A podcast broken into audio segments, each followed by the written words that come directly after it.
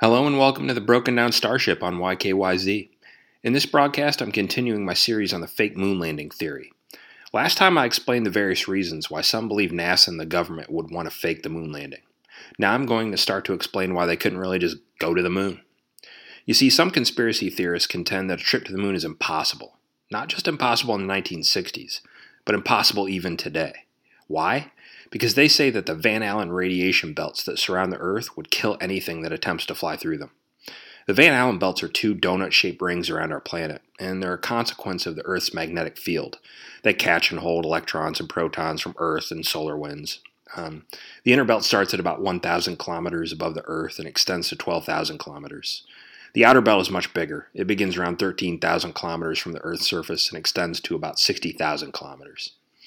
Conspiracy theorists contend that the belts are too large and too lethal with radiation for manned spacecraft to navigate. NASA has countered by saying that the belts have thin zones and areas of less radioactivity, which they've confirmed by sending probes through.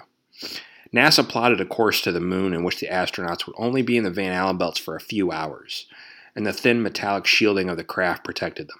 Still, believers of the conspiracy say this is not true and that mankind is trapped on Earth because of the deadly Van Allen belts.